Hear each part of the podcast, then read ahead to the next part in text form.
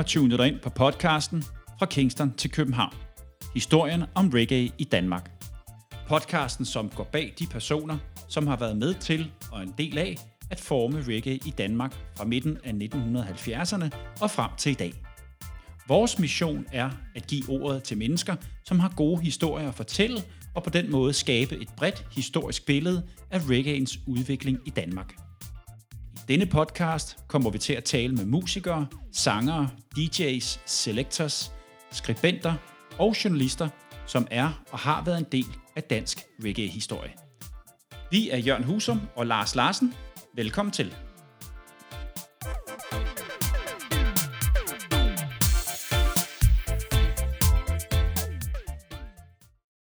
I 1968 udkom singlen Et Mæk med Desmond Dekker. Den kunne man købe i Fona på strøget. Og den plade, den single, den købte dagens gæst Hans Hedegaard. Og dermed så startede hans rejse, øh, en lang reggae-rejse, med masser af plader, masser af vinyl, arrangerer koncerter, arrangerer sound systems og en del rejser til Jamaica. Lars Hans Hedegaard, han er virkelig en øh, figur i den danske reggae-historie. Hvorfor er han vigtig at have med? Jamen, han er jo vigtig her med, fordi at han går netop, som du siger, så langt tilbage. Og øh, jamen, han har jo øh, blandt andet sørget for, at, øh, at rigtig mange danskere kunne købe reggae-plader i 80'erne øh, ved, ved, ved hjælp af hans postorderfirma, og så senere hen, hvor han åbner hans pladebutik Black Music på H.C. Ørstedsvej. Så han er en meget vigtig figur i dansk reggae-historie. Og alt det og meget mere, det kan I altså høre øh, om i dagens afsnit er Fra Kingston til København. Rigtig god fornøjelse. Vores formål er som sagt at dokumentere dansk reggae-historie. Og i dagens afsnit skal vi langt tilbage i tiden. For dagens gæst startede nemlig med at lytte til reggae i slutningen af 60'erne. Vi har taget udstyret med til Dop Citys hovedkvarter på Midtjylland, hvor dagens hovedperson, Hans Hedegaard, bor. Hans, mange tak for, at vi måtte komme forbi. Kan du ikke starte med at fortælle lidt om dig selv? Jo, det kan jeg godt. Jeg startede med at høre, øh, ja, for det, jeg vil sige, jeg er 69 år gammel, og jeg startede med at høre reggae i sidst 60'erne, hvor jeg købte min første reggae-single inde øh, på, hos Fona på strøget, og det var øh, Desmond Dekker, Hitmag. Og jeg købte flere forskellige singler derinde, og der havde jeg købt også Max Romeo, Wet Dream, og jeg købte øh, Shantytown med Desmond Dekker, og jeg købte nogle stykker, og jeg købte LP'er derinde også, for når de havde lidt. Øh, blandt andet nogle gamle Souljan ting, som jeg fandt. Nogle gamle opsætter ting, og nogle rigtig fede ting. Øh, og dem har jeg stadigvæk. Øh, jeg har også skrevet masser af ting hjem fra England, også på det tidspunkt. Jeg købte et, øh, et engelsk blad, som man kunne få herhjemme, som hed Record Mirror, og der var specielt øh, reggae hitlister i. Og det gjorde mig jo lidt mere nysgerrig på musikken. Når man sidder og ser sådan en hitliste fra England med ting, du ikke kan få, så bliver man nysgerrig. Og jeg blev så nysgerrig, så øh, jeg begyndte at bruge lidt i reggae, og det viste sig, at øh, på, fra Sveriges Radio spillede de en del reggae, og øh, meget mere, end jeg overhovedet kunne høre herhjemme, for de spillede stort set ingenting. Øh, jeg har altid hørt øh, udenlandske radiostationer, også, også dengang, fordi jeg synes, det, de spillede i Danmark, det var sådan noget mainstream. Jeg gad ikke høre på det. Og jeg har altid hørt sort musik. Jeg har hørt uh, Temptation, jeg har hørt Gammel Soul og Samuel Motown, Stax, uh, Atlantic uh, og alle de der plader med, med, med sort musik. Og det har jeg så samlet på lige siden, og jeg har vel, det ved jeg ikke, har jeg, jeg skal nok have 10.000 vinylplader i dag med sort musik. Og øh, jeg spiller stort set aldrig andet. Så, øh, og det var sådan set det, der satte mig i gang dengang. Hvad, hvad, hvad, altså, hvis, hvis muligheden for at købe musik dengang ikke var så stort, du måtte uh, tage Fona, hvad, hvad var mulighederne så for at erhverve sig ny musik eller ny viden omkring nogle nye kunstnere, som havde udgivet musik? Jamen, der var det, jeg abonnerede på, eller ikke abonnerede, men købte jævnligt øh, nogle engelske musikblade, og der var også forretninger, der annoncerede øh, i de musikblade, og jeg fik flere ting hjem fra London, som øh, ikke eksisterede herhjemme. Og øh, det var den mulighed, der var dengang. Du, du kunne ikke gå ind i Fona og bestille tingene, du, fordi de vidste ikke, hvad det var. Øh, men det år, der var der jo altså forretninger, der annoncerede med det. og det kom jeg så i gang med, og, og det gjorde jeg sådan flere år i træk. Der sidst 60'erne, først 70'erne. Hans, øh, da du kørte den første single der, It Make med Desmond Dekker, øh, kendte du reggae der allerede, eller hvordan Ja, opdagede der, du, at der nogle, af de noget der, reggae? nogle af de der store øh, hits, øh, det, øh, det havde jeg jo hørt herhjemme i radioen, og det gjorde mig så nysgerrig. Så Spillede de, spillede de i radioen? de spillede noget af det, noget ja. af det allerede dengang Ja, i det slut 60'erne? det gjorde det, ja. Det troede jeg faktisk ikke, de gjorde. Men, Jo, det øh, gjorde det, og, og, og dem jeg kendte, som øh, jeg præsenterede musikken for, de synes, det var noget underligt noget. Ikke? Altså, det, hvad fanden er det for noget pis at høre? De hørte Jimi Hendrix, og de hørte øh, Beatles og Stones, og, og det gad jeg jo ikke høre på. Så, så vi var lidt uenige om musikken. Men øh, øh, som sagt, du købte de første plader derinde i Fona. Øh, var der nogle andre bu- butikker, hvor man kunne finde sådan nogle ting der? I, den, i den gang i slut 60'erne, starten af 70'erne? Ja, der var Bristol Music Center inde på strøget, de havde også noget. Øh, De havde faktisk en, øh, en række med reggae-plader. Der købte jeg også noget ind. Det kan jeg godt huske faktisk. Ja, Da jeg ja. begyndte at høre reggae i slut 70'erne, start Ja. 80'erne, der købte jeg også rigtig mange reggae-plader inde i Bristol, Ja. inde, inde på strøget. Men det det er er et så- stort udvalg, ja. Det er sådan set de to ting, steder, som jeg mener, jeg købte plader dengang.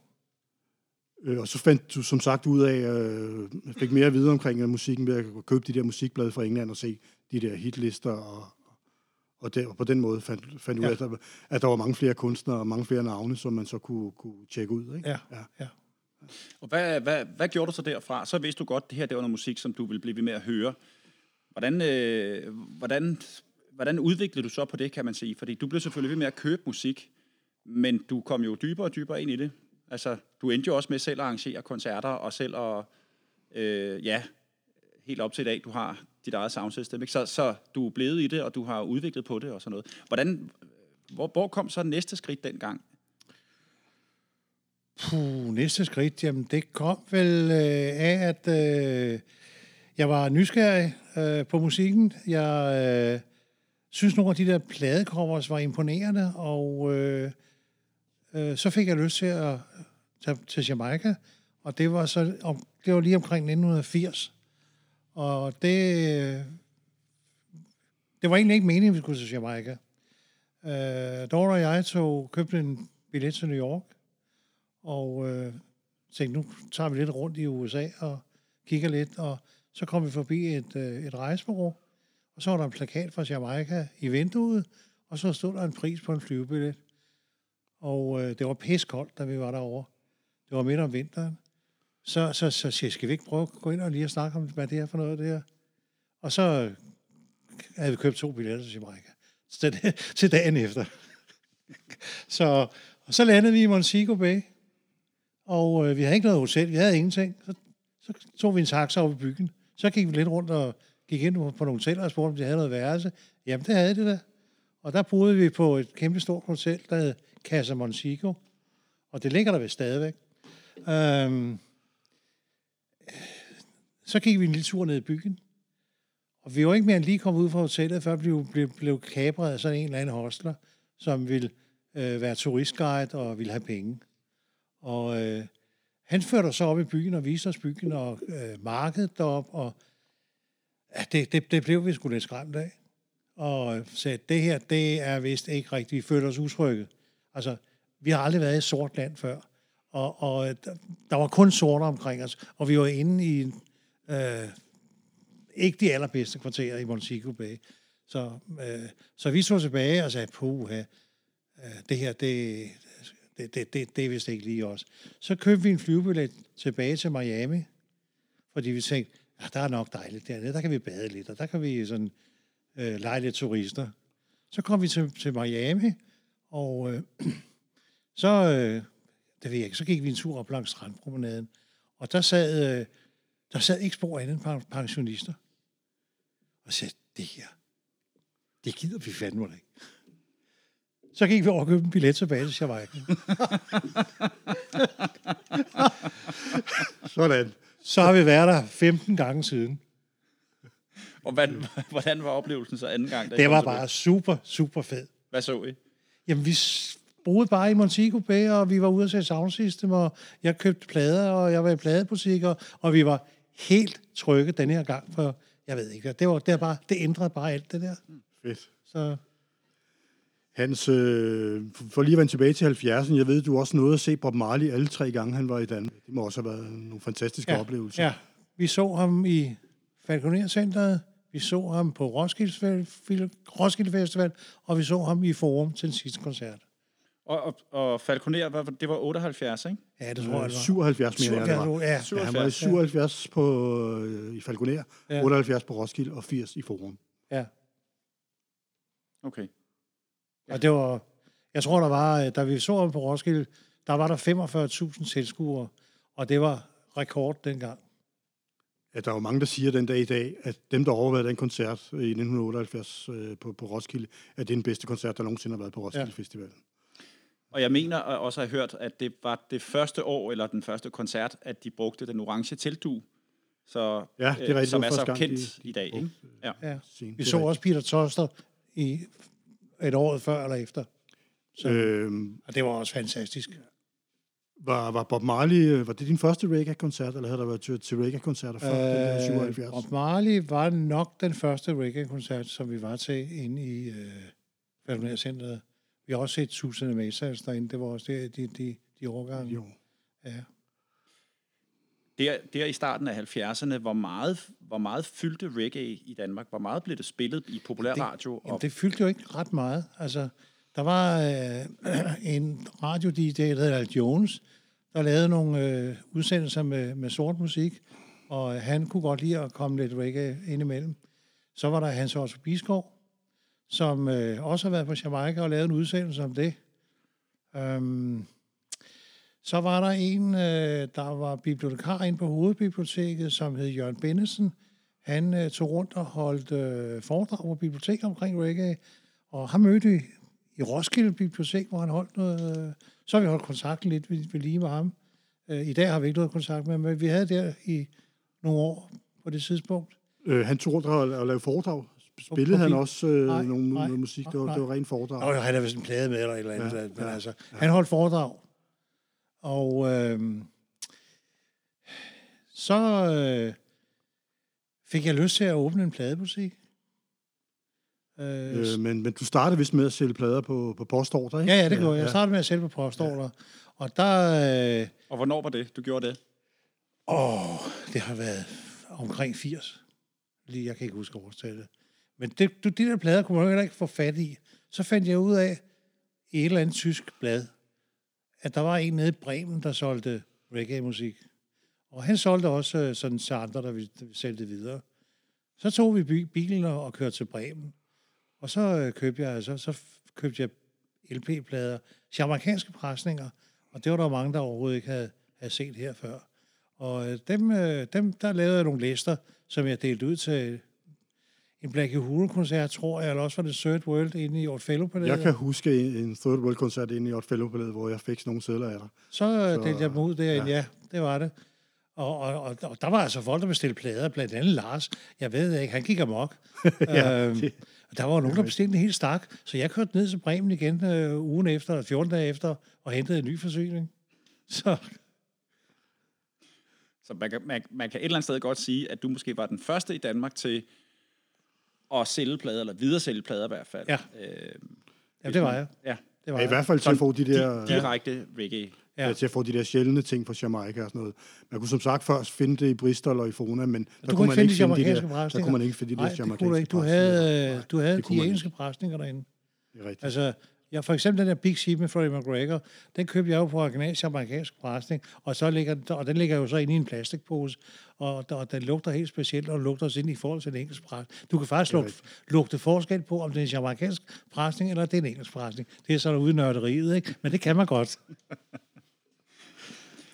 Og så, øh, så beslutter du dig for at åbne øh, Øh. din, din egen fysiske butik. Ja, Black Music, som vi kaldte den. Og hvor lå den henne? Den lå inde på H.C. Ørstedsvej. I København. Ja, i København, ja. Og øh, så fik jeg... Øh, ja, så, så kørte jeg over til Greensleeve, for eksempel. Øh, Greensleeve, som er et engelsk, det er engelsk stort. Ja, ja, den fik jeg...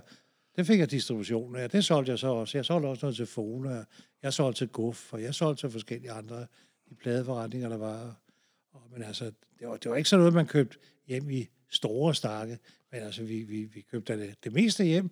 Så købte jeg noget fra nogen, der hedder Jetstar i London. Og det var den største distributør i London af reggae-musik. Han fik jamen, daglige sendinger hjem, og pladerne lå der i stakkevis i tre etager. Altså, når jeg siger stakkevis, så er det en meter høje. Når du fik kom en eller anden, så lå der sådan en meter høje stakker. Du vadede igennem øh, over dem, og singleplader, de flød bare alle steder, og øh, det var ikke et sted, der kom hvide. Jeg tror, der var, der var, det var meget begrænset. Når vi har været over, så øh, det, det var altid sort, der kom alle dem, der havde pladeforretninger i London. Så kom der sådan nogle, nogle enkelte idioter, ligesom mig, ikke? Øh, og der, der, der fik vi rigtig mange fede ting på. Og der slæbte vi også hjem. Og så ringede jeg så derover, og ja, hvad har du fået nyt? Og ja, der var kommet sådan og sådan og sådan. sådan. Jamen, så sendte din pakke til mig. Og, og det var det, du solgte blandt, blandt andet i din, i din øh, butik, Black Music på Black Music, ja, ja, det var det. Jeg så, jeg købte meget, altså vi kørte også selv over og hentede en gang, vi fyldte jo, så jeg også, der også noget det Vista Sound og CSA Record, og der var flere forskellige. Jeg kan huske, at du har fortalt en historie før om det der CSA Records. Det var lidt specielt, ude at besøge ham på hans kontor. Der. Ja, det var sådan et eller andet rodet kontor. En beskidt, øh, beskidt engelsk kontor. Altså rod, rod, rod. Og så sad sådan en fin mand i, i, i mørkblå habit og slips. Altså, det virkede fuldstændig akavet, der sidder sådan en mand, som lignede en kontormand, der skulle sidde i en bank. Så sad der så reggae-musik der. Så.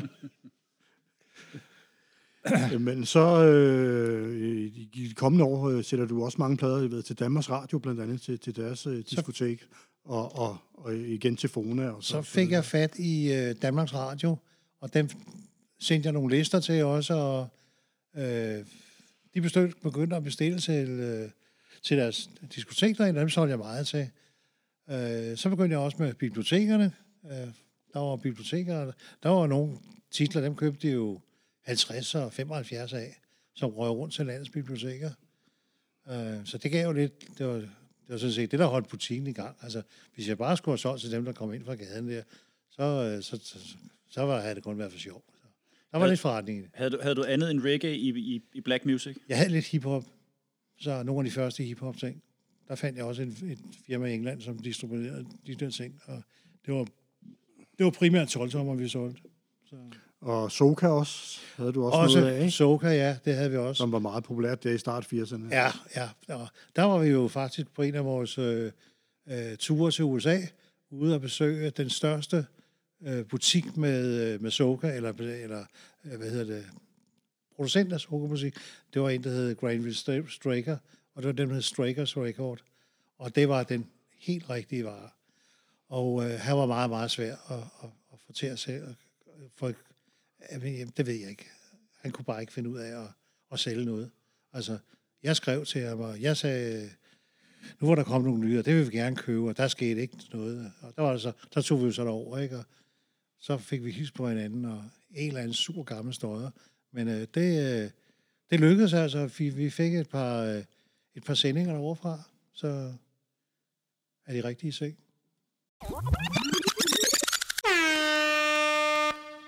Hans, nu er vi, øh, hvad er vi nu, 80'erne, start 80'erne, og du sælger, øh, du tager rundt i Europa og køber plader ind, og sælger det til Danmarks Radio og til bibliotekerne og så videre. Hvad, hvad er din oplevelse af, af, hvor stor genren er, dels ude i Europa, sammenlignet med Danmark? Fordi vi ved jo, på det tidspunkt er Marley jo ret stor. Han er jo lige død i 81. Øh, hvor stor er reggae i, i, i altså ude i verden i forhold til Danmark? Mm. Ude i verden er det stort. Det er så stort, så er der blevet lavet specielle magasiner og blade, kun med reggae-musik. Øh, og det var ikke bare et, det var både i England og i Frankrig, USA, øh, og, og øh, det, det, det, det, var, det var stort. Herhjemme var det ingenting. Ingenting. Hvorfor tror du ikke, at det var så stort her? Ja, jeg gik jo til reggae-koncerter, jeg mødte jo nogle mennesker og snakkede lidt med, med, med nogle mennesker, og jamen, de synes Bob Marley var meget fedt, ikke? Og der, den stoppede der. Stoppede der. De anede ikke om noget. Om, altså, det var så ganske få mennesker, der, der nørdede med det, ligesom jeg gjorde. så, øh, så kom jeg ind i en butik inde i, på strøget. Ah, en af de arkader, der, den hed Jimmy, kan jeg huske. Og øh, han købte en masse sådan noget overstock-plader hjem, og han havde blandt andet noget fra noget, der hed Burning Sound. Øh, jeg ved ikke, om firmaet er lukket på et tidspunkt, men de lavede sådan en masse engelske ting, og, og jeg, jeg, var ikke, jeg var ikke så vild med det, men, øh, men øh, det var okay. Øh, der mødte jeg så Lars ind. Han gik også og nørdede med de der plader der, og så kom Lars og jeg jo til at, at lære hinanden at kende. Øh, øh, og det viser jo, at Lars var lige, så, øh, lige stor idiot, som jeg er med det der. Så En- af, en af dine øh, eneste øh, reggae-venner, altså på det tidspunkt, der, Græsen har vel ikke været så stor? kredsen var der stort set ikke dengang. Altså, der var jo ingen, jeg kunne snakke med, fordi så havde vi været på Jamaica, og så havde vi været i England, og så havde jeg købt ting i de der øh, reggae-butikker, og det kunne jeg jo ikke snakke med nogen om, fordi, øh, altså, ja, Hans, sådan, altså, hvad, hvad, hvad er din forklaring på, hvorfor har reggae aldrig været særlig stort i Danmark? Hvorfor har det aldrig kunne slå Det rod ikke, og, og, øh, og, og få fodfæste? Ligesom det kan i England og i Tyskland, og faktisk også i Sverige. det er jo heller ikke ret stort i Sverige. Altså, tager du til Malmø, Men det er større, langt større end Det er Danmark. større, det er større, ja. Det, jamen, det er det. Og det var nok fordi, det fik en bedre introduktion der sidst 60'erne, hvor, hvor der blev importeret plader til, Sverige, til Sverige også. Men altså, det er ikke stort i Sverige. Hvis du går i en svensk pladebus og går på lidt pladejagt der, øh, der er ikke noget. Der er noget på Marley, that's it. Lidt Black Uhuru og lidt Gregory Isaacs. Der er ikke alle de der nørdeting. Så skal du ind i nogle specielle... Der var faktisk nogle, en speciel reggae-butik i Göteborg for nogle år siden. Men øh, den er der ikke mere. Så Og hvis vi så... Øh, hvis vi så lige prøver at kigge... vi- Lars han nævnte før, og det gjorde du også selv, at du på et tidspunkt begynder at arrangere sound systems. Øh, hvornår begynder du at gøre det? Og jeg tror, jeg tror faktisk, det er omkring 1980-81. Øh, der har vi jo været på Jamaica flere gange, og jeg var jo dybt betaget af de der store setup med kæmpe højtalertårne og en dyb bas, der bare slog mellemgulvet ud af, øh, ud af maven på dig. Øh, og og øh, så gik vi ud og snakkede med noget af pro-sound, der lå ude på Amager, og siger, I leger sådan noget udstyr ud, kan, er det noget, vi kan, vi kan prøve at lave? Jamen, det, det var han sgu med på, og det synes jeg var helt fint. Og de stillede sig op inde i, øh, i saltlaget, hvor vi, vi, vi, vi jeg tror, vi lavede tre gange derinde. Og det saltlaget, det er det, der i dag er øh, ved søerne i København, som er øh, plant, øh, Planetariet. Plan- Planetarium, i dag. ja, Ja, det er det. præcis. Ja. Dengang var der sådan noget gammel øh, bygning, og Københavns øh, Kommunes øh, overskudslager med salt og, og sådan ting. Så, men der var altså noget, nogle koncerter, og der blev også holdt reggae-koncerter derinde. Jeg tror, jeg har set Black Uhuru derinde, jeg har set uh, Steel Pulse, og der har Har, været har du også set Tony Ellis derinde? Ham så Ja, jeg ja, mange gange derinde, kan jeg Tony. huske. Ja, han, ja. han var jo meget populær på var det han tidspunkt. ja. Ja, Jeg har aldrig været helt vild med det, men altså... Jeg synes, det var Ja, ja, virkelig kan fedt dengang. Ja. Øh, for de, ja, de, de lavede nogle fantastiske koncerter, kan jeg huske dengang. Øh, Jamen, du har altid lavet meget til det der engelske. Ja, det, ja, han er jo jamaicaner, men der var jo svenske musikere Ja, ja. med, og Bosse Skoglund på trommer, den gamle hippie på trommer, og ikke? Persson og det der. Ja, ja. Det var, jeg synes, det var fedt dengang. Det er ikke sikkert, at jeg vil synes, jeg synes, det var nær så fedt i dag. Men dengang var man lidt nybegynder i det, og bare der var noget live reggae, var det fedt. Men, men det var, og han, kunne samle, han kunne samle rigtig mange øh, mennesker til hans koncerter. Han fyldte saltet hver gang, han spillede ja. derinde, så han var vældig populær dengang. Men ved du hvad, Lars, når man har været på Jamaica, så hører man reggae på en anden måde. Ja, det kan jeg godt forestille Ja, mig. så har du hørt det på en anden måde, den og du har hørt det det ja. rigtige sted på jordkloden, spille for de rigtige mennesker, og altså, det, det er noget andet, når du, når du, når du, når du hører det derovre. det, det bliver du nødt til at uddybe, Hans. Hvordan det? Jamen altså, der er sgu også forskel på, om du spiser en pølse ved en pølsevogn, eller du står herhjemme og, og koger den i en gryde. Altså, det, det er på en eller anden måde... Øh, det er den rigtige varme, øh, vare. Der du, det er varmen, øh, der er rom og cola, der er... Øh, øh der, er, der er en helt anden indfaldsvinkel til, til musikken, når du, når du, når du, når du er på Jamaica. Helt anden. Det er bare anderledes. Og, og, og, og den der inspiration fra Jamaica, den tager du med hjem og bliver inspireret til at lave et soundsystem herhjemme i saltlageret. Hvad, hvad, kalder, du, hvad kalder du det Jeg soundsystem? kaldte det ikke noget. Nå. Jeg skrev bare reggae sound system. Der kom 800 mennesker, vil jeg lige sige, og det er altså mange saltlager var fyldt. Første gang. Jeg kan godt huske, at jeg var der. Det var, Ja. ja. Ja, der var rigtig mange mennesker. Det Ja. fed, fed oplevelse. Så fandt vi på, at vi skulle øh, have nogle DJ's på og til at toaste, og, ja, så var der en... Der var to piger, kan jeg huske, der, der var med at toaste. Den ene hed Eva, og den anden hed Irene. Ja. Og de var at toaste, og de var pisse gode. Altså, de havde også det der øh, jamaikanske flow i sig. Og øh, så har vi også en anden jamaikaner med derinde. Øhm, og det var anden gang, vi lavede det. Der kom så kun 400 mennesker. Kan du huske, hvem det var, øh, den anden jamaikaner? Eller ham? Der var ikke så mange jamaikanere i Danmark på det Nej, det tidspunkt. var der ikke. Der var nogle ganske få. Men øh, han klarede det sådan set okay. Var Super Mike kommet til Danmark på Nej. det tidspunkt? Nej, Nej det er før var- Super Mike. Ja, ja, det er før Super Mike. Ja. Øhm, så lavede vi det en gang til, hvor vi så satte en stor skærm op og viste noget, øh, noget reggae-film derinde fra, fra Sons Plads. Øh, der kom ikke ret mange, og så siger jeg, du gider vi ikke det her med, det var en større udgift end... end, end, end altså, det løb ikke rundt, så, så stoppede den fest. Jeg synes ellers, at 800 tilskuere og 400 tilskuere lyder som ret mange. Det var det også. Det var nemlig rigtig mange. Men det fik også noget PR i radioen. Øh, men det viser jo så, at øh, folk ikke... Øh, folk hørte, det, hørte ikke det der. Det, det sagde dem ikke noget. Altså, det var for specielt. Det var for nørdet. For vi prøvede at lave det med de sidste nye amerikanske hits og spillede de fedeste plader. Og jeg tror også, du var oppe og spille nogle plader. var Jeg kan godt huske, at jeg var oppe Ja. og spille en enkelt gang. Ja. Ja. ja. Øhm, og vi spillede de rigtige ting. Nemlig. Og det, det, det, det fæs altså ikke ind hos øh, publikum. Og det var jo en fed periode for reggae, start Ja. ja. 80'erne. Altså ja. Dancehall, Robert Up. Altså, Ja. det var jo Ja, ja, ja, ja. en af, efter min mening, en af de fedeste perioder i Det reggae-historien. Altså, øh, der var jo Sugar Mine og Barry Brown, øh, Little Thompson Paul. og Frankie Paul, øh, Dennis Yellow Brown. Man. Yellowman, ja. Yellowman havde jo sindssygt mange jamaikanske hits. Jeg tror, på et tidspunkt, hvor vi var på Jamaica, øh, der var der, hvis du tager den, tog den jamaikanske top 10, så var de øh, seks eller syv numre, det var Yellowman. Ja, han var jo kæmpestor. Kæmpestor. Kæmpestor, lige Ja. da han kom frem der. Ja. Og vi har set ham på Sonnensplads også på Jamaica i 82, tror jeg, det var. Jamen, det kan også du have fortalt om før, at han kommer på. Sarahs band, ja. Ja, må, det må have været fantastisk. Han Han, kom kommer på- på, klokken 7 om morgenen, ja. Klokken 7 om morgenen, hvor der var blevet lyst. fordi han var hovednavnet, så uh, han skulle vente til, var til alle de ja. andre. Alle, alle ville se Yellowman. Alle ventede, ventede på Yellowman. så Hvordan, hvordan reagerede folk, øh, publikum herhjemme på saltlader, når du havde dit soundsystem, og I spillede Yellowman, eller Half Pint, eller Frankie Paul? Altså, det, det, jeg tror ikke, de fattede det. Nej. Det tror jeg ikke. Altså, dem, der kendte dem, der kendte og det var en lille håndfuld, de synes jeg, det var mega fedt.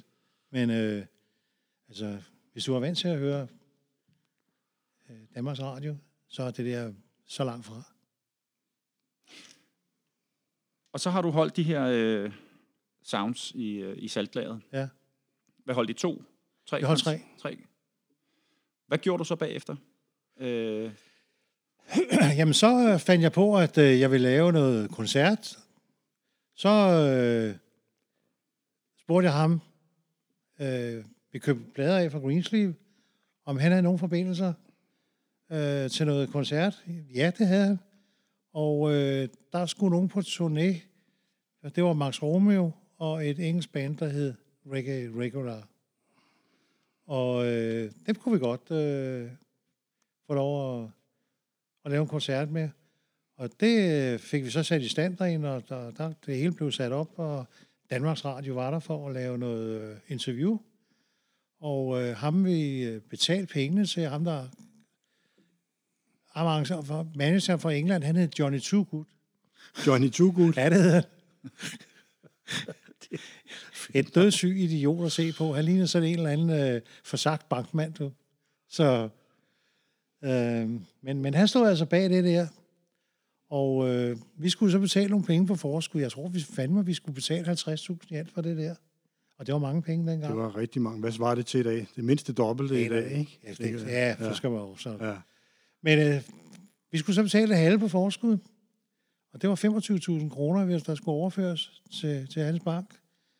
Og det, øh, det gjorde vi så. Og øh, det der show der, det skulle også være i Frankrig og Tyskland, og, så de skulle køre rundt med det der. Og vi stod jo så derinde der og, og ventede på, at de skulle komme, og der kom ikke nogen. Og øh, Al Jones fra Danmarks Radio var der, og Puh, ja, det, vi kunne godt se, at der, der var noget her, der var, der var galt. Så vi gik over og spiste et eller andet pizza eller et eller andet, hvad man nu kunne, kunne få dengang. Øh, og de kom stadigvæk ikke. Så fik jeg fat i, i ham, og han, eller jeg prøvede at få fat i ham. Han svarede ikke. I uh, Johnny Too Good. Johnny Too Good i en forstad til England, ja. Jeg tænkte, hvad fanden gør vi nu? Så, så satte jeg en advokat på ham, fordi vi kendte en, der var advokat, som øh, havde et kontor i London. Så siger jeg, find ud af, hvor, hvor, hvor den støder, han bor hen. For jeg skal have fat i ham. Så fandt de ud af det, og de så, øh, sendte ham et krav på, på, på de der penge og noget erstatning og så videre. Og så talte jeg med dem der i Frankrig, som skulle have øh, arrangeret koncerten dernede, og det var jo samme historie. Øh, så var vi i England, øh, over en plade over Screensleeve og nogle af de andre. Så siger jeg, jeg skal altså ud til ham der, den der idiot. Øh, og så fandt jeg også ud af, øh, nede i Brixton, fandt ud af med nogle andre, jeg kendte, at der var altså nogle, nogle, nogle, nogle, nogle sorte gangster dernede, som øh, godt ville gå ud og kræve de penge op. Men det ville jeg have 10.000 kroner for. Og så sagde de, hvis jeg får de her 10.000, så sørger jeg for at få pengene, og han kommer også til skade. Det er voldsomt. jeg vil have mine penge. Det er der idiot. Sådan en idiot gad jeg ikke. Nå. Men øh, så tog vi derud. Og på døren. Derud? Ja, så jeg ja. selv derud. Så bakkede jeg på døren, og så kom der en dame ud med et barn på armen. Jeg øh, Johnny er ikke hjemme. Så siger jeg, han har, jeg har her arrangeret, jeg har arrangeret en koncert, og han skylder mig 25.000 kroner, og det vil jeg have. Jamen, hun har ingen penge, min no money, og så videre. Og så siger jeg har ingenting. Så giver du mig den. Jeg har kun mit barn, sagde han så. Ved du hvad, så giver du mig den unge, sagde han så. Så, så greb jeg fat i ungen, og så trak hun tilbage og, og skreg og løb ind i huset. Nå, Øh, så ringer jeg så til, til ham senere, ja, men øh, jeg skal nok komme i aften, øh, så kan vi mødes et eller andet sted inde i London, så har jeg pengene med. Så øh, kørte vi derind, det var inde ved, øh, hvad fanden hed det store, en eller anden stor togstation derinde, og han kom jo stadigvæk ikke, så ja, det ved Hvad så? Ja, så, så tror jeg, jeg fik en frimærksamling eller sådan noget derudefra, som jeg så solgte på en auktion over Hækle. Fik du så dækket de... Nej, nej, nej, nej, det fik jeg nogle få tusind kroner for, Nå. så... Øh, så du fik aldrig... Jeg fik aldrig penge. Aldrig jeg fik aldrig penge. Men jeg synes jo egentlig, det var, historien var meget sjov, ja. så...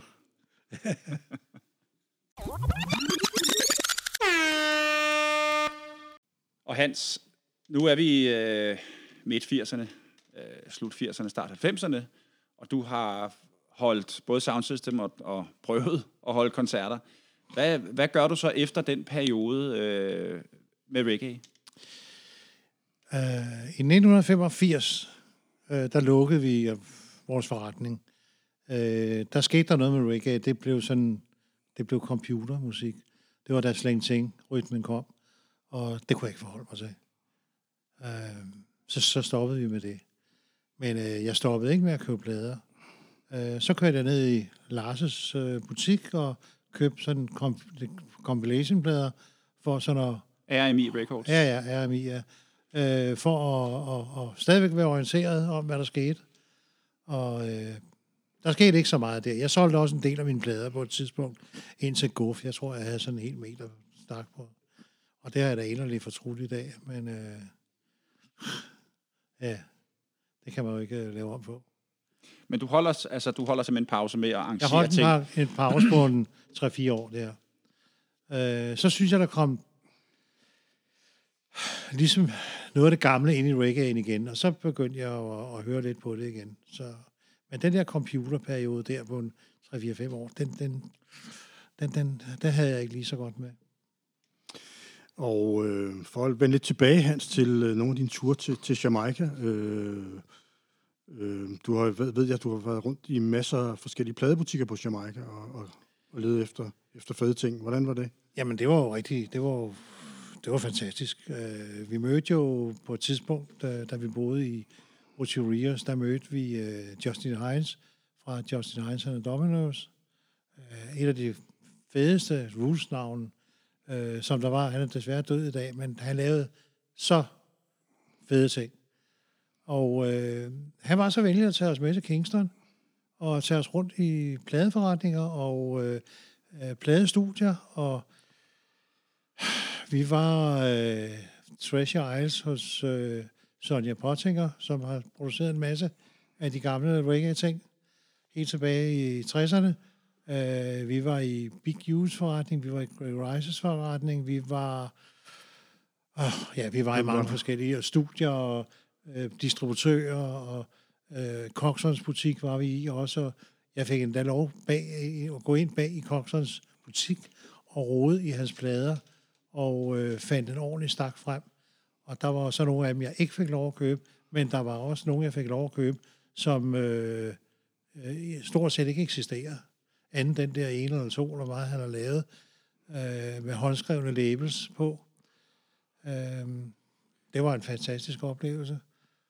Øh, Cox Dot, som jo er Cox. ejeren af, studie, af det kendte studie, Studio One i Kingston. Ja, ja. Kendt producer, har lavet så mange fede ting. En helt speciel genre. Øh, så var vi øh, på et tidspunkt, hvor vi boede i Montego Bay, der var jeg også rundt i pladebutikker, og når jeg kom som sådan en, en, en, en hvid mand der fra, fra Vesten, så prøvede de jo at, at, at sælge mig øh, noget lort, rent udsagt, så noget, der havde ligget flere år. Og, øh, Men det, det kunne du godt gennemskue? Det kunne jeg godt gennemskue, og der sagde jeg, kan du godt få, du, få det der væk, og så må du have noget nyt frem. Og det, det havde det da meget svært med. Men så, så kom jeg ned i en anden plads, der lå en sidegade til, til, til, til en, vi ikke havde oplevet før. En, der hed Clappers Record. Så var jeg nede hos ham, og øh, han viste os kun de nye ting. Og øh, der købte jeg en masse ting. Øh, han tog os også med til Kingston. Han tog til Kingston en gang om ugen og købte plader, og så var vi med rundt i øh, de steder, hvor han købte plader. Øh, det er angro og studier og distributører, og det tog hele dagen, og jeg fik jo også købt en ordentlig stak plader der. Og, og efterfølgende, så har han sendt mig plader en gang om måneden. Han sendte mig cirka 100 singler en gang om måneden. Øh, alle de nyeste ting. Og øh, der var ikke noget dårligt imellem. Men der var også gengæld fede ting, som, jamen, du ikke ser andre steder. Og ting, som du stadigvæk har den. Ja, ja, ja, jeg har det hele dag. Det har jeg. Øh, ja, jamen, hver, hver forretning, øh, jeg var, eller hver, hver gang vi var, jeg ledte efter pladeforretninger, jeg søgte de der pladeforretninger, og de andre skulle på stranden, og jeg skulle i pladeforretninger. Øh, der var en eller anden jagt der på, og lige snart jeg havde fundet de ting, jeg ville have, jamen så, så ja, det er bare det næste. Det var sådan en, det var en sygdom, kan man sige, men øh, øh, det kender vi godt. Ja. og det fortsætter den dag i dag, ja. for mit vedkommende i hvert fald. Ja, men det, er også, det gør det også her. Ja. Desværre kommer der ikke vinylplader mere. Altså, øh, altså singler, der er jo ikke noget, se, der er ikke noget produktion på Jamaica i dag. Altså, Nej, der, de har ikke engang nogen øh, de har øh, pladepresser eller noget. Ingenting. De kan ikke uh, lave... Ingenting. Jeg ved ikke, det er muligt, du kan få lavet et dubplate derovre, men jeg tror ikke, du kan få lavet... Der er ikke nogen distributør, der er ikke nogen distribution, der er ikke nogen øh, øh, fabrikker, eller hvad man skal kalde det. Det er der ikke. Nej, det går nok ærgerligt, det er blevet sådan. Jamen, ganske forfærdeligt. Men Hans, lige for at vende tilbage til, at du holder så en pause med at, at være aktiv, kan man sige, ja. med at arrangere nogle ting i hvert fald, ja. men du holder dig opdateret. Jeg holder mig opdateret, du kører, ja. Det plader, og, og, og ved, hvad der sådan øh, udkommer af, af ting. Ja, ja, ja, okay. Ja, jeg... Og så, og så begynder den der dancehall, som jo... Øh, og den digitaliserede musik, som jo starter med slingting i midt-80'erne, ja. den bliver jo større og større. Ja. Kommer du der kommer jeg, kommer, jeg bliver kommer koblet, du til at elske den alligevel? Jeg bliver koblet på det der øh, sidst i 90'erne. Øh, jeg tror, vi var på Jamaica i 9, 97. Og øh, der blomstrede det så op igen. Og øh, det var jo det var den ro dancehall, der var der. Og det satte mig sådan set i gang igen. Og øh, så fandt, fandt jeg ud af sammen med, med Henrik Bæk, altså vi var lige så også begge to, at vi ville lave en bog om, om reggae-musik. Henrik skulle skrive tekster, jeg tog billederne. Jeg var fotonørd også. Så øh, vi fandt ud af at tage til Jamaica, og Henrik har arrangeret nogle øh, møder øh, med forskellige producer og studier, og øh, lavede en masse interview derovre, og jeg tog en masse billeder, og, og det kom der sådan en bog ud af, som øh, vi fik. Den står også ude på biblioteker derhjemme, men det var ikke en, der kunne sælges herhjemme. Øh, jeg havde fat i en engelsk distributør, som øh, købte en hel del af dem, så jeg vil sige, øh, udgiften til bogen var hjemme. Men vi tjente ingen penge på den. Hvad, hvad, var, hvad var formålet med at lave bogen? Hvad ville I gerne opnå med at lave Øh, den bog? Fordi vi ville... Øh, vi var begge to... Øh, så også med reggae-musik, og, og, og ved at lave sådan en bog, så kunne vi ligesom komme ind bag facaderne. Og, og det var nok det, der var øh, ideen i det, og, og nogle øh, spændende oplevelser omkring vores musikinteresse. Og I havde, I, I havde nogle, nogle interviews, I havde nogle snakke med, med nogle sanger og toaster, der på det tidspunkt var ret store. Ja, Red Rat for eksempel. ham havde vi... Øh, der var vi, ja. Det er rigtigt. Øh, Jean-Paul også, Jean-Paul var vi også ude at besøge, ja. som er et kæmpe navn i Jamen, dag. det var inden han blev øh, rigtig stor. Og Henrik havde længere interview med Jean-Paul. Øhm, Er øh, teksten på engelsk eller på dansk i bogen? det er på engelsk. Og titlen på bogen er... Den hedder Dancehall Explosion. Og den er skrevet af Henrik Bæk og Hans Hedegaard. Så Og udkommet i... 1999. og kan findes på bibliotekerne. Ja, I kan få en stak med hjem og dele ud af. For jeg har nok af dem. Så, Men så er det vel også på det tidspunkt, at... Øh, eller lige bagefter omkring i de år, at du øh, begynder at bygge dine egne højtalere. ja, der fik jeg jo... Der fik jeg jo Der var det så ikke nok at... at Nej, nej, nej, nej, nej, nej. Så øh, købte jeg, øh, der stod nogle højtalere, store højtalere heroppe øh, i en garage oppe i Valsø hos, hos en, en mekaniker. Øh, dem fik jeg så købt. Øh, og så begyndte jeg bare, det var, ikke, det var bare to højtalerkasser, satte en gammel forstærker på, og det spillede, meget, det spillede egentlig meget godt. Øh, men det, det begyndte jeg så at, ud, at udvide, og øh, på et tidspunkt havde jeg jo 24 højtalerkasser, som kunne stavles op i to store tårne, og med nogle meget kraftige forstærkere, øh, delfilter, kørt øh, firevejssystem med bund og, og en helt tunge bund, og så en bund og en øh, høj med, eller en mellem, og så den helt høje diskant. Og det, det spillede jo, det var, det var lige før vi næsten kunne spille lige så højt som på Roskilde Festivalen. Så, og det var jo, ja, nu bor jeg ude på landet, langt nede af en grusvej, og der kunne jeg jo altså spille stort set, som det passer mig ned. Så, men altså, hvis vinden der var i en bestemt retning, så skulle jeg lige passe på, at naboen ikke kunne høre det hele. Og det er jo det, som så senere hen bliver til Dub City Sound System, Ja. som vi alle tre er en del af Ja. i dag. Så synes vi, vi skulle lave sound system. og Der, var, der skulle laves stopplate, og der skulle... Øh, ja, vi skulle ud og spille, og vi spillede jo lidt rundt omkring inde i København, og vi har også engang... Ja, ja for pokker, vi stillede, vi stillede det op ude på Christiania engang til noget reggae-festival. Ude ved øh, Månefiskeren, tror jeg, det var. Ja. Og der øh, spillede vi åbenbart højt. Øh, vi spillede så højt, så der kom en op fra en af lejlighederne ude på Christiania ned og skabte sig fuldstændig åndssvagt. Og hvis ikke vi skruede ned for den bas, så kottede han ledningerne. Det kan jeg godt huske. Ja, og ved du hvad? Det var ude på Christiania. Jeg troede altså, de var lidt mere tolerante derude. Ja, altså, det når var, man flytter på Christiania, så er det, fordi man, man, man er lidt tolerant over for det for, for mange ting. Det var man altså ikke ved det der. og det var midt på dagen. Det, Det var var, midt ikke på dagen, det sent var om aftenen eller om eftermiddagen, ikke? natten eller noget. Det Ja, var ja. om eftermiddagen, vi gjorde det jo. Ja, ja. Det var Selv Christianitter har en grænse åbenbart. for bas.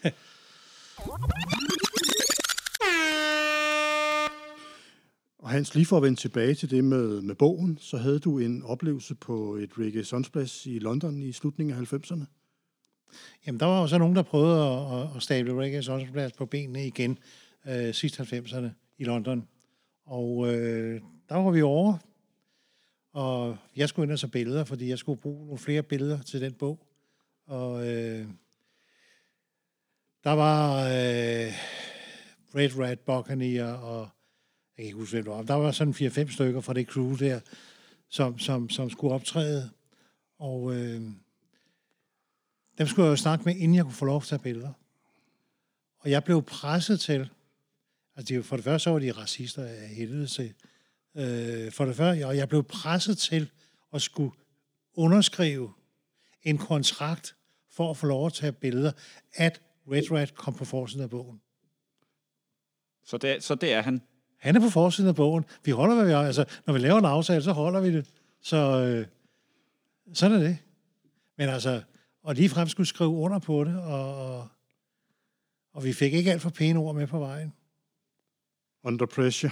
Ja, det kan man godt sige, det var det, var det ja. Så, Og, og, I samme moment var vi jo så også inde i London og øh, købte nogle plader. Der var en hos en, der hed Daddy Cool.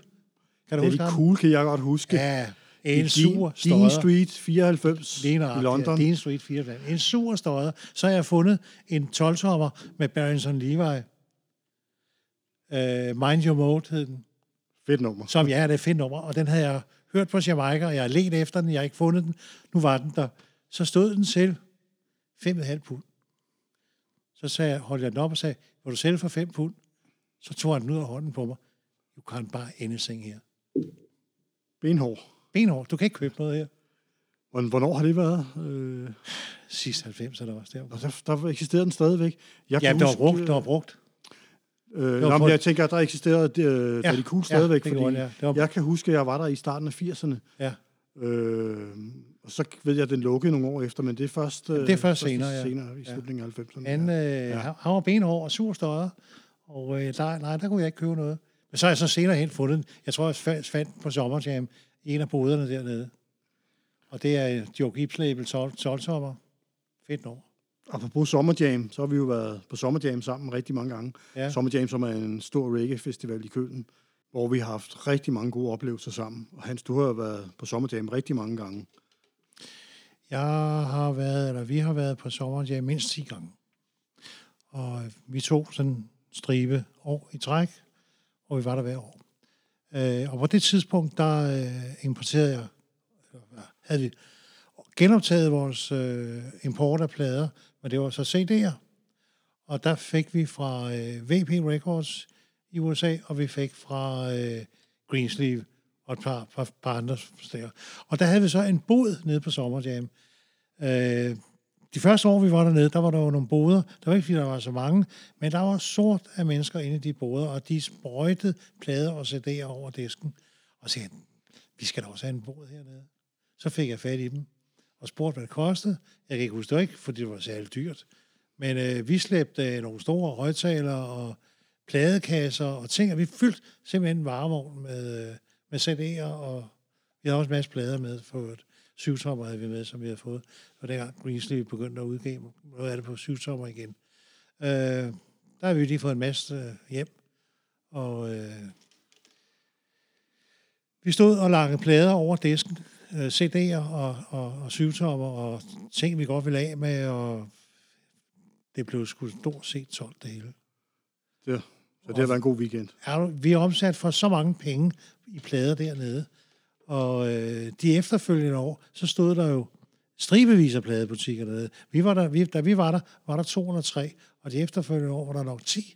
Og øh, jeg vil sige, det var meget godt, at vi, vi ikke havde fortsat med det, fordi så havde vi haft en masse konkurrence, og så kunne slet ikke kunne svare sig at køre til køen.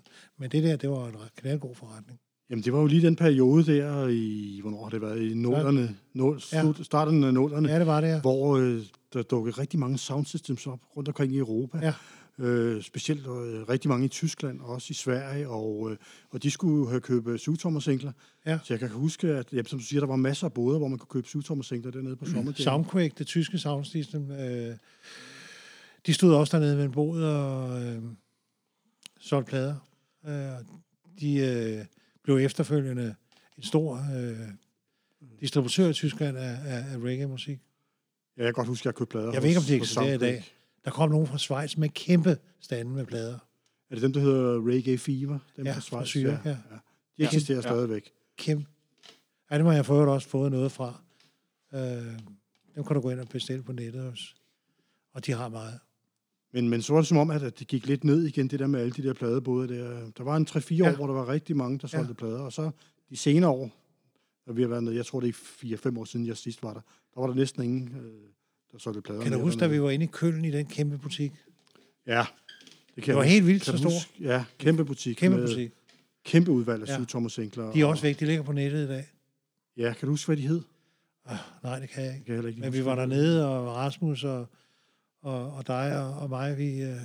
Vi brugte nogle timer derinde. ja, det gjorde vi. Ja, Det gjorde vi. Ja, det, jeg var stort. Det var, det Nu ligger der vist en tilbage i Hamburg, der var jeg nede sidste år eller forrige år. og Han har da også noget, men det, det, det er ikke som det var. Der var jeg nede her for et par måneder siden faktisk ja. i Hamburg. Jeg tog lige et par dage Ja. til Hamburg og var nede i den der Selector Shop, hedder den. Select, Han har mange fede ting stadigvæk. Han har mange ting, ja. Jamen, det er, måske, det er måske et meget godt tidspunkt lige at, at pitche for, hvor man kan købe fysiske plader hen i dag, hvor man, øh, nu nævner jeg Hamburg, er der andre steder, hvor man... Øh, Altså, jeg har jo så købt noget inde på. Ingehav Plads. Øh, en, der hedder Beat. Der har jeg købt nogle ting ind. Og de har faktisk nogle, nogle fede ting, men der, der er en begrænsning på det. Det er det. Og det er det eneste, jeg synes, jeg kender herhjemme. Øh, Soundstation på Gamle Kongvej har også en del reggae. Har det? mener jeg. Det mener jeg stadigvæk, han har, ja. Men det er, altså, er det gode ting?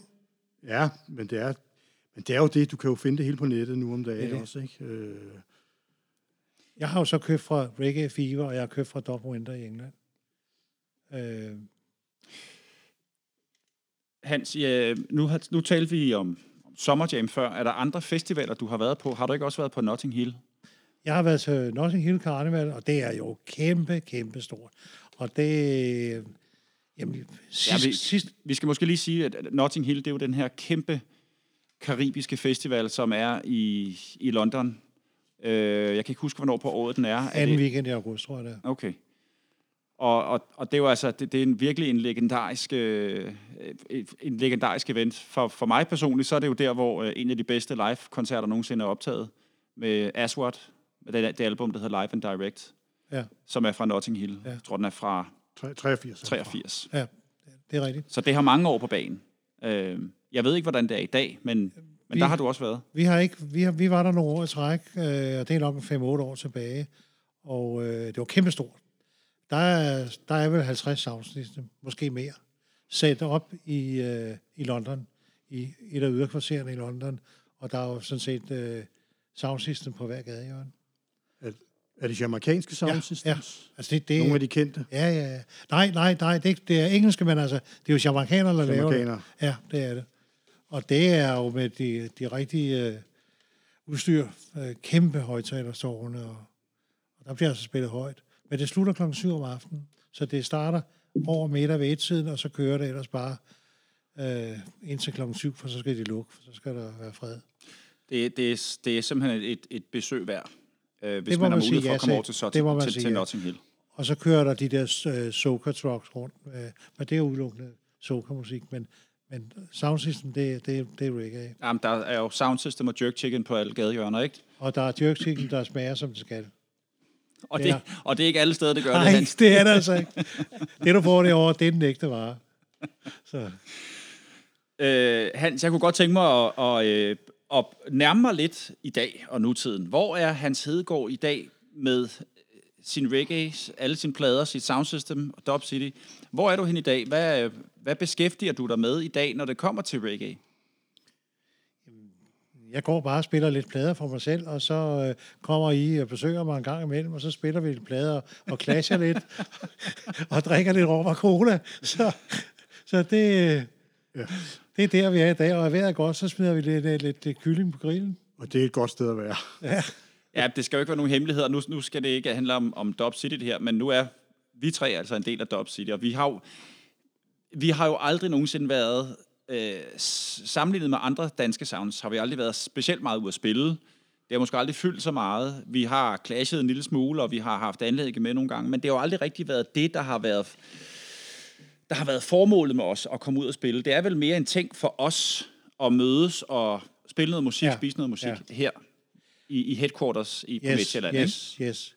Jeg kan huske, at vi stillede det op nede i Nordhavnen, hvor vi skulle clashe. Kan du huske det? Ude på halvandet. Halvand. Nej, det var ikke halvandet. Det var... Øh, Det var i uh, Dokken, Dok 7, ja, eller hvad hed ja, det, det tror jeg, det var. Ja. Nordhavn? Der havde vi det hele med ud. Og hold kæft, hvor var vi træt, da vi skulle slæbe det hele hjem igen. Ja, jeg kan godt huske, det var hårdt. Har du sindssygt? Jeg kan huske, jeg var oppe i 24 timer. Ja. Startede med at køre ned og lege en bil klokken 8 eller 9 om morgenen. Ved du hvad, så den var der næste det var sådan en, der morgen klokken 8 eller kunne, 9. det var sådan en, der kunne, du kunne, der kunne laste 3500 kilo, og der var stor overvægt på. Ja, der var overvægt. Ja. Den var, øh, fjederne gik næsten helt i bund. Kan du huske det, vi måtte holde ind for siden? Ja. Ude på Østerbro. ja. Ja, der er noget galt der. Ja. Hvor mange... Øh, der er jo heldigvis øh, en del, som har deres eget øh, lydsystem her hjemme i Danmark. Øh, jeg kender sikkert ikke alle sammen, men, men har, I, har I kendskab til, hvem der, øh, hvem der har deres eget lydsystem, hvem der har bygget deres egen højtalere. Jeg mener Firehouse. Firehouse har. De har lavet Og noget. Unity Hi-Fi har også deres eget. Det er det eneste, jeg umiddelbart kan komme i tanke om, der har, har det. Hvad er det? Ja, Unity. Det tror jeg også, ja. Andreas Ja. Steppers. Og, øh, og begge, både Unity og, og, og Firehouse, får vi jo med i en senere podcast. ja. Ja, det gør vi i hvert fald. Øhm, jeg tror, den eneste gang, vi har været... Øh, vi har sådan clashet, sådan rigtig clashet, det var nok til DM i Clash i 2007, Ja. ikke? Jo. Hvor vi jo også fik, fik ordentlig klø, ikke? Ja, der fik vi Og, jo. På trods af, at vi havde nogle fede dubplates. Ja, det havde vi, men øh, de andre havde sgu bare federe dubplates. Sådan er det bare. Øh, det var der, hvor øh, Robert Ranks var dommer, Ja, ja, kan ja. jeg huske. Hyde Park. Hyde Park var dommer. Ude, øh, ude på... Øh, hvad pokker hed det sted, hvor det blev holdt? Det var ude på Amager et sted. Det var ja, ude på... Det var ikke Doggen, vel? Jeg kan sgu ikke huske det. Nej. Så skal vi finde plakaten for. Men altså, hvis der er nogen, der... Hvis der er en arrangør, der sidder og lytter til det her, så vil jeg sige, altså, at vi kunne godt klare et DM i Clash igen. Det, øh, det mangler vi sgu. Altså, det... Øh, jeg savner, at der er... Øh, jeg, jeg, jeg savner, at der er øh, både Clash og folk, der kommer med deres højtalere og spiller. Det er... Det, det, det er for sjældent. Jeg ved godt, det er en stor omkostning, og det er praktisk pissebesværligt at gøre. Øh, men når vi nu har dem, så, så, øh, så skal det sgu også bruges, synes jeg. Øh, nogle af de der... Nu har vi jo gadefester herhjemme, ikke? Der er distortion og... Øh, hvor kunne det være fedt, at vi kunne, at vi kunne have et lille Notting Hill herhjemme? Jeg talte med arrangørerne til Karneval, Fælde, Fældeparken Karneval for år tilbage. Og øh, de spurgte jo også lidt ind til, hvad det var, vi kunne komme med. Øh, det, vi kunne komme med, var for stort. Det kunne de ikke kapere. Det var i Fældeparken dengang. Ja. Men vi Det- har jo været inde og spille plader i, på karnevalen. Vi har ikke haft vores udstyr med. Vi har ikke haft vores udstyr med. Nej, det var selvfølgelig bare deres udstyr, vi spillede Ja. på. Ja. Det, det var vist for voldsomt, det der. Så, Vi må og simpelthen... det var, det var et typisk tegn på, at dem, der arrangerer sådan noget, øh, de ved ikke, hvad de har med at gøre. Altså, øh, hvis du kigger til London, hvis du kigger til andre steder, hvor du laver sound system, altså, det kan sgu ikke blive stort nok. Og så sidder der sådan nogle fjolser derinde, og siger, ah, det her, det er for stort. Men, men Hans, det er, jo, det er jo lige præcis det, vi, det talte vi også om, i både i den, den, øh, den podcast øh, med, med Ole Brockmann, som vi har haft, øh, og vi talte også om det tidligere her. Jeg er jo stadigvæk nysgerrig på, hvorfor kan sådan noget ikke lade sig gøre i Danmark? Hvorfor, er, hvorfor kan den kultur, øh, om det er store højtalere, om det er reggae eller hvad det er, hvorfor har den, hvorfor har den så svære kår? Hvorfor er det så svært for reggae i Danmark? Det er jo bare til distortion, så må det kun spille 65 dB eller sådan et eller andet, ikke? Jamen altså, det er jo, du, du kunne det er en transistorradio op næsten.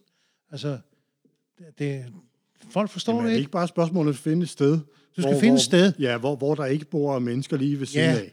Så kan du stille det op der. Men så vil der stadigvæk være folk, der brokker sig, fordi så kan de høre bassen. Altså her, hvor jeg bor, ude på Midtjylland, når der spilles rock, reggae, eller der spilles Roskilde Festival, og der er Østenvind, så kan jeg faktisk høre det herude.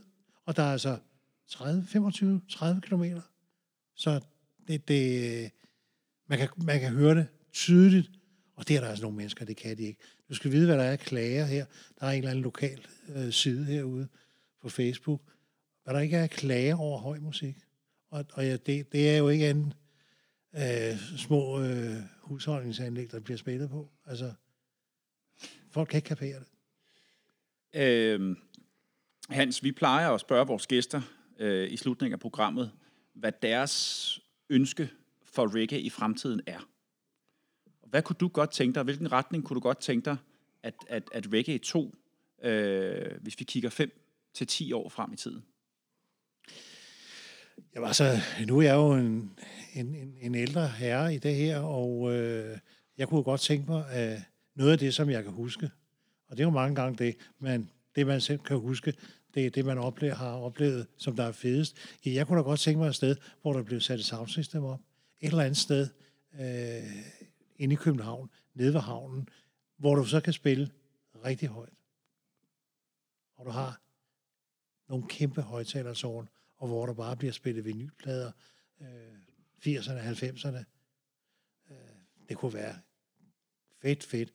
Boder med jerk chicken, øh, boder med jamaikansk mad, og det, som jeg har oplevet på Jamaica, det, som jeg har oplevet i England til øh, øh, Notting Hill Carnival, eller øh, det, vi har oplevet på øh, sommerjam, altså sådan noget, men, men jeg har ikke oplevet det endnu herhjemme. Så det, det kunne være mit ønske. Hans, øh, lige her til sidst, når du går rundt herhjemme og, øh, og hører musik, hvad hører du så egentlig? Hvad hører du nu om, nu om dagen, når du går rundt og måske spiller lidt på dit anlæg? Eller inde i huset? Er det nyt, eller er det gammelt? Eller, og holder du dig stadigvæk opdateret om, hvad der udkommer af ting? Ja, jeg holder mig opdateret, men øh, jeg spiller ikke ret meget musik. Det må vi altså få gjort noget ved. Ja, det gør jeg ikke. Altså, jeg kan godt gå ud og købe plader. Øh, jeg har været nede og købe nogle plader nede i Beat, og øh, der er der et par stykker af dem, jeg har ikke spillet dem endnu. Det er et halvt år siden, jeg har købt dem. Men øh, jeg ved, den eksisterer, og øh, jeg har den ikke. Så må jeg have den. Så du, du er jo også en samler. Altså, det, så, øh, så, det, er jo sådan, det er jo sådan lidt af en sygdom, det der. Du, det er jo ikke så meget måske for, primært for at spille den, men bare det at have den. Øh, ja. Det kan man godt sige. Og jeg kan jo finde på at købe en plade bare for omslaget. Det er jo også lidt sygt. Ja. Øh, vi er faktisk ved at nå til vejs ende. Lars, har du, øh, har du øh, noget, du lige vil spørge om? Fordi så, øh, så vil jeg, tror jeg, vil runde af. Nej, jeg vil bare sige tusind tak for i dag, Hans, og tak fordi vi måtte komme. Det været en fornøjelse. Ja, det har også været gensidigt. Og det var altså, hvad vi havde at, at byde på i den her omgang. Og også herfra, Hans, så skal der lyde et, øh, et stort tak, fordi du vil være med øh, og fortælle din, øh, din historie. Øh, er der noget sted, folk kan følge dig på sociale medier? Spørg. Det ved jeg da ikke er, men altså...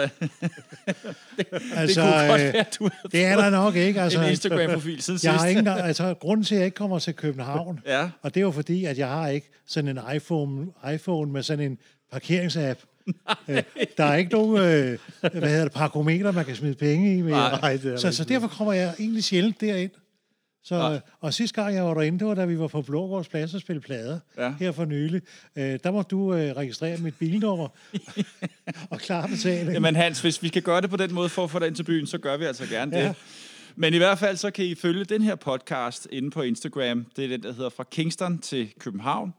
Og I kan også følge os på Facebook. Gå ind på... Øh, og give os et, øh, en kommentar, og så stil os øh, meget gerne et spørgsmål, hvis, øh, hvis I har sådan et, så prøver vi at, at svare på det så godt vi kan.